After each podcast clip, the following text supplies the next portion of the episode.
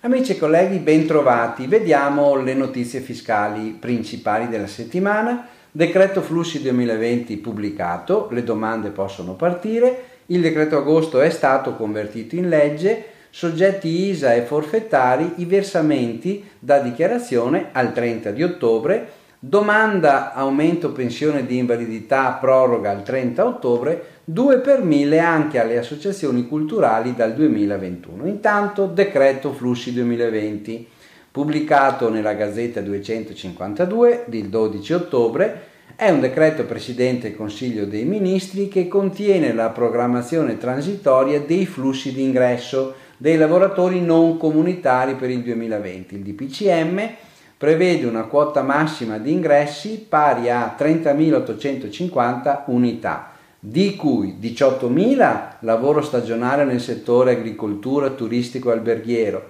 12.850 lavoro subordinato non stagionale e lavoro autonomo, dei quali 6.000 riservati ai settori dell'autotrasporto, merci, all'edilizia e turistico alberghiero.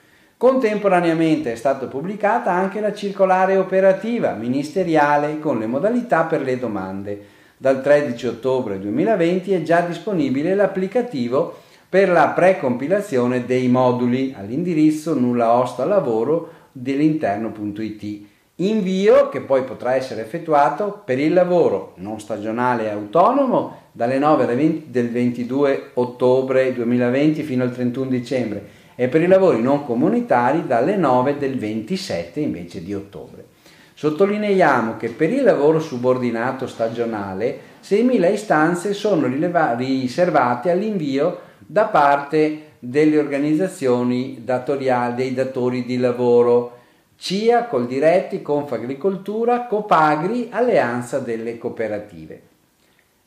Decreto agosto convertito in legge. È stato pubblicato in Gazzetta Ufficiale, legge numero 126 del 13 ottobre 2020 di conversione del decreto agosto per il sostegno e rilancio dell'economia. È entrato in vigore il 14 ottobre vengono stanziati ulteriori fondi di sostegno per i settori economici più in difficoltà.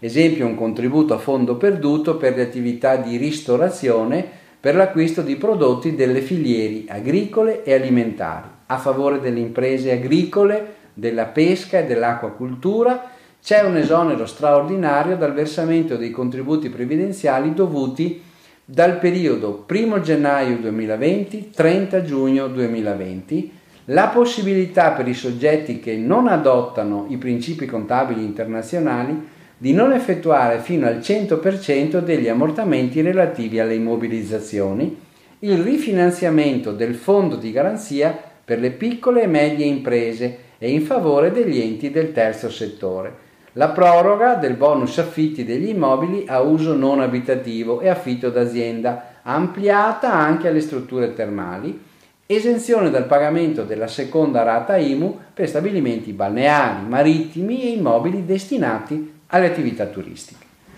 Soggetti ISA e forfettari, versamenti da dichiarazione il 30 ottobre.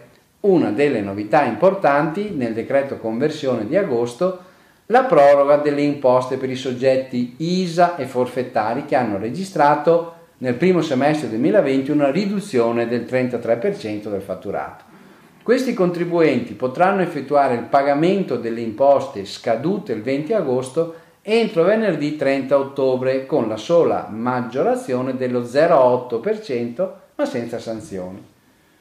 Domande, aumento, pensioni di invalidità, prorogate al 30 ottobre, ce lo dice un messaggio dell'INPS il 3447 del 9 ottobre, col quale ha aggiornato le istruzioni sull'aumento delle pensioni di invalidità civile previste dal decreto agosto, che vengono parificate all'importo delle pensioni minime, cioè circa 516 euro, già a partire dal compimento dei 18 anni e non dal momento della pensione di vecchiaia.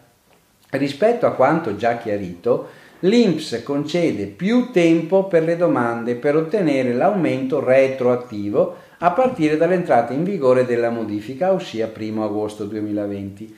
La nuova scadenza viene fissata al 30 ottobre 2020. Vi ricordo che l'aumento delle prestazioni assistenziali mensili riguarda gli invalidi civili totali, ciechi, civili assoluti e sordi, titolari di pensioni di inabilità.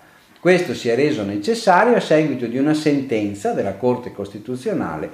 La specifica richiesta all'INPS deve essere fatta attraverso la procedura telematica sul sito dell'INPS.